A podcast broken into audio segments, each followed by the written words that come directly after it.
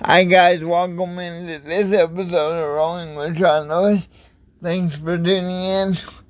Thanks for uh, being a part of this episode. Don't forget to uh, share uh, this with your friends and following. If you've been inspired by it, please share it with your friends and following. Um, I just want to talk to you today about Uh, the Paralympic Games. I know a lot of us are gearing up for the Olympics that happens every four years, and I know that's great, and I enjoyed that too, but I'm looking forward to the Paralympics. The Paralympics take place one month after uh, the regular Olympics in the same host country, and what, para- uh, what Paralympics mean is Olympic, uh, to run side, uh, parallel to the Olympic Games. Uh, the Paralympics are for people with physical impairment. They might be visually impaired or hearing impaired, but, um, it's a very high level of competitive sport. I've competed in the Paralympics, uh, uh, as a sport. Uh, since two thousand twelve, uh, they have wheelchair soccer, they have, um, they have, they have Paralympic soccer, I'm sorry, they have Paralympic soccer, Paralympic powerlifting, they have goalball, they have, uh, marathon run, they have downhill skiing, they have uh, Paralympic golf is in there this year. Well, pretty much every sport you can think of that's in the regular Olympics is in the Paralympics. But, um, the, the, um, the rules or the equipment that the Paralympic athlete use might be, uh, slight, slightly adapted or modified. But I found out about the Paralympics Um, in two thousand twelve when I was watching it on the computer, and I was, uh, me being a very competitive person, always liking to test myself physically and mentally, I, I wanted to find a, uh, Paralympic, uh, training, uh, facility I could go check out, and I was lucky that Uh, right here in my hometown, the Center for Individuals with Physical Challenges is a certified Paralympic uh, training facility. They were having a Paralympic weekend. I got to go there and try all different kinds of sports. Over the years, I've tried uh, wheelchair power soccer. That's not yet a Paralympic sport, but hopefully it will be. I've gotten to try Paralympic powerlifting. I've gotten to try uh, wheelchair curling. And even archery, but I love bocce ball. Bocce ball has its Italian, it has its roots in Italian. Um, it's a ball sport. The idea is that you You have something we call the jackball, and your the object of the game is to get as many of your colored balls as close to the jackball as you can, and at the end of four rounds, the um uh, player that has the most points wins the match. Um, I can't throw a ball, so I'm what's called a B C three, which means I use a ramp. Um... to get the ball where I wanted to go, and I have a sports assistant uh, that cannot look at the court during the game. Uh, she can only move the ramp, how I say, left, right, up, or down, or side to side. And over the past few years, it's been my mom and my sports assistant. We're, uh, we're a great team. I've been able to compete. Um... in tournaments all over Kansas, and I even uh, went to the Nationals in Naperville, Illinois, like three years ago now. Um, I haven't played uh, basketball in a year and a half because uh, the pandemic, but I'm looking forward to getting back into it real soon. But um, I think if you watch the Paralympics, you'll see that people with disabilities have just as much drive and determination as anybody else, if not more, because you see, we want to compete in a high level, but we're also competing against ourselves and com- competing against our challenges. But it goes back to my motto. Uh, you can do anything you want to do. Sometimes you didn't have to find another way to do it. And uh, so my first introduction to the Paralympics was a documentary called Murderball, and that's wheelchair quad, uh, quad rugby, and they um they um ride in uh, fortified aluminum chairs, and they be knocking each other over, they be ramming into each other, but it's kind of like soccer, but they use their chairs, and uh this sport was amazing to me because not only was it full contact, it showed these uh, men in their regular lives, it showed them having families, it showed them having kids, wives, girlfriends, and so what, and that's, you know, I view myself like anybody else. I just happen to use a chair to get around, and I might need help in different ways than some people, but we all need help in some way, right? But, um, so the Olympics are on N B C, or you can watch them on the Paralympics, um, dot org, and they take place right a month after the regular Olympics is over. But I really hope you will, um, stay tuned and stay in the Olympic spirit. Uh, to check out the Paralympics, I think you'll be inspired, encouraged, and uplifted um, to see what's possible, no matter what your challenge is. And right now, I got some special narrators to come in and talk to you about the history of the Paralympics. Thanks so much for listening to this episode, and I'll talk to you later, alright? Bye-bye.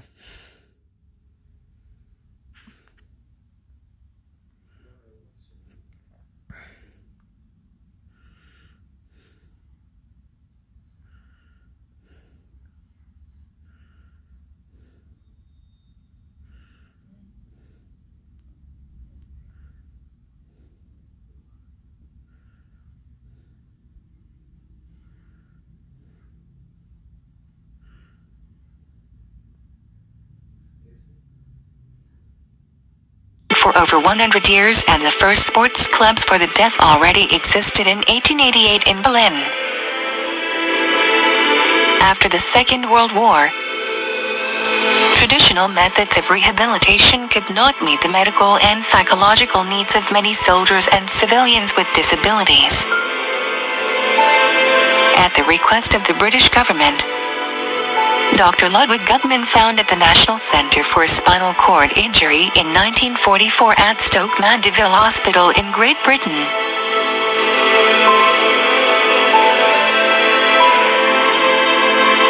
Guttmann introduced sport as a leisure activity and as a tool to aid treatment and rehabilitation. The Stoke Mandeville Games were born on July twenty-eighth, nineteen forty-eight. The day of the inauguration of the London Olympic Games. Doctor Guttmann organized the first competition for wheelchair athletes, whom he named the Stoke Mandeville Games, a milestone in Paralympic history. They involved sixteen military and a woman wounded who took part in archery. In nineteen fifty-two, Dutch veterans joined the movement and the International Stoke Mandeville Games were founded. In nineteen sixty, for the first time, the International Games of Stoke Mandeville took place in the same country and the same city as the Olympic Games, that is to say in Rome. They went down in history as the first Paralympic Games with four hundred athletes from twenty-three countries. The first Paralympic Winter Games were held in nineteen seventy-six in Örnsköldsvik, Sweden. The term Paralympic, referring to parallel, from the Greek preposition para and Olympic, illustrates how the two movements coexist. Paralympic has been the official term for the Games since nineteen eighty-eight.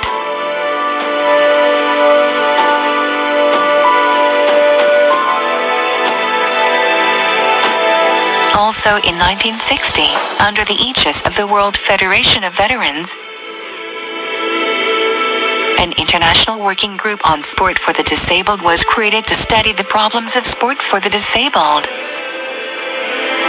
This led to the creation in nineteen sixty-four of the International Sports Organization for the Disabled, I S O D, which provided opportunities for athletes who could not join the International Stoke Mandeville Games, visually impaired, amputees, people with cerebral palsy and paraplegics.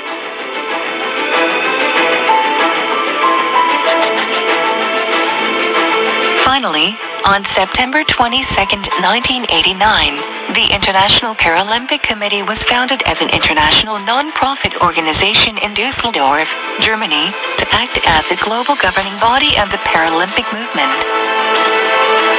Formed and run by one hundred seventy national Paralympic committees, N P Cs, international federations for specific disability of disabled persons, organizations International Sports for the Disabled, or I S O D, and sports and regional organizations.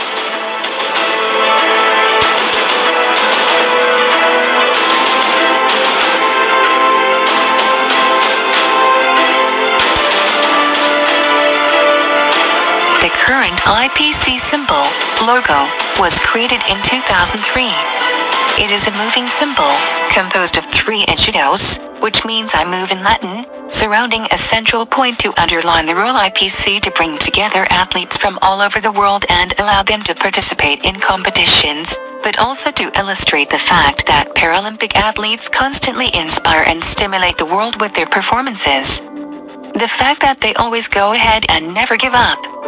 The new Paralympic symbol consists of three elements, in red, blue and green, the three colors most represented in national flags of the world.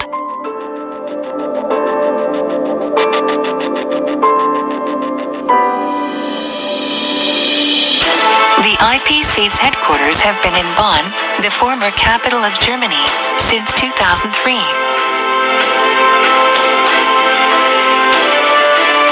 The I P C consists of the General Assembly, the Board of Directors, the management team and several permanent councils and committees.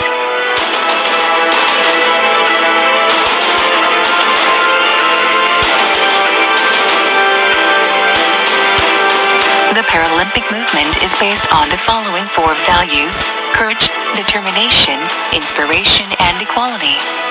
These values also emphasize the athletes, their talents and their exploits, so that they play a role of model to transmit the vision and the aspirations.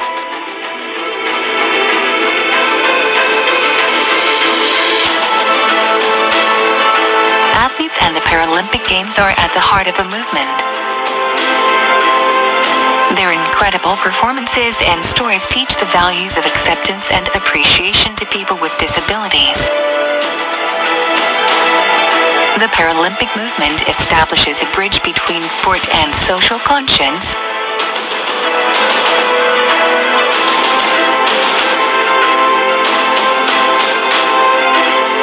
Thus contributing to the development of a more equitable, respectful society and offering equal opportunities to all individuals.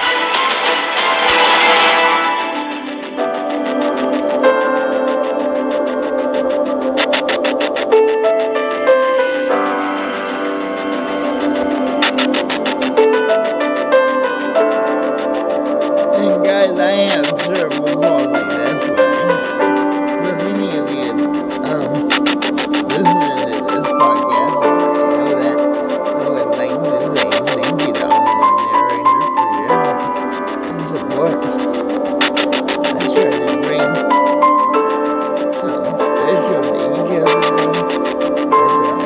then I do the talking.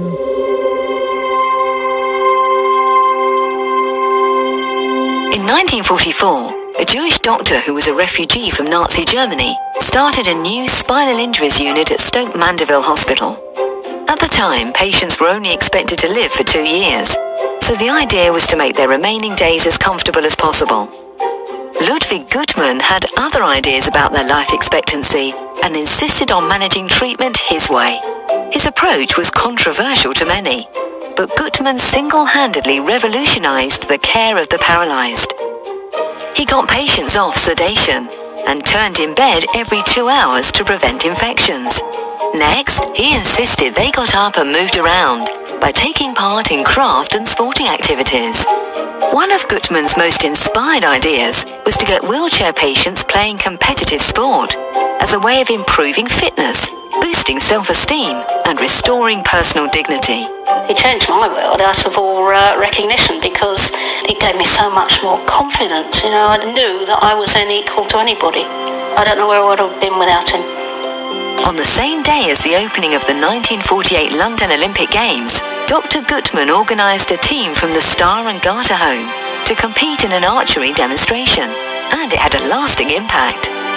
The fourteen men and two women who took part that day became the first Paralympians. Guttmann organised a similar event every year, and in each successive year, the games got bigger and better. In nineteen fifty-two, the first international event was held when a small team from the Netherlands came to compete. From this date, Popper, as he was endearingly known, referred to the games as the Olympics of the Disabled. How important are games like these to paraplegics? Very important. See, from both the physical and psychological point of view, but uh, the most important is from the point of uh, the, uh, the social reintegration of the paralyzed into society. The nineteen sixty event is widely thought of as the first Paralympic Games, being held overseas for the first time, just after the Olympics in Rome. four hundred paralyzed men and women took part, representing twenty-four countries. From this point on, an annual event was held at Stoke Mandeville, and in each Olympic year, the Games moved, in the hope that they would be held in the Olympic city. My first ever Paralympic Games was Tokyo, and I was lucky enough to come back with two gold medals, including the first ever track event. The Paralympic movement continued to grow. Popper Guttmann would have loved to have been here now.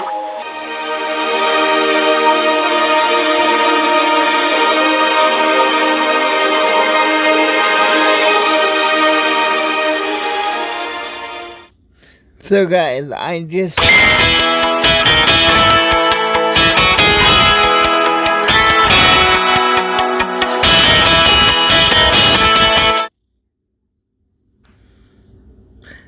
guys, I just,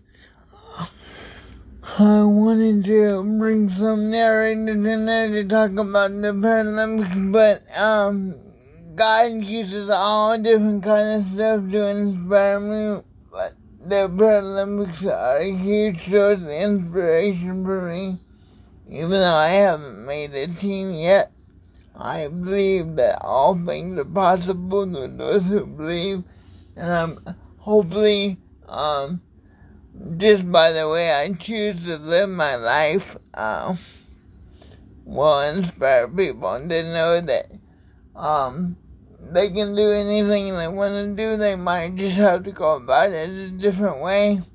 And, um, if you would like to book me as a speaker, um, feel free to contact me. I can, uh, do it virtually, or I can do it in person. Just, Um, contact me, um, and we'll, we'll work out a plan so I can speak in your next event. And if, don't forget to check out the Paralympics coming up.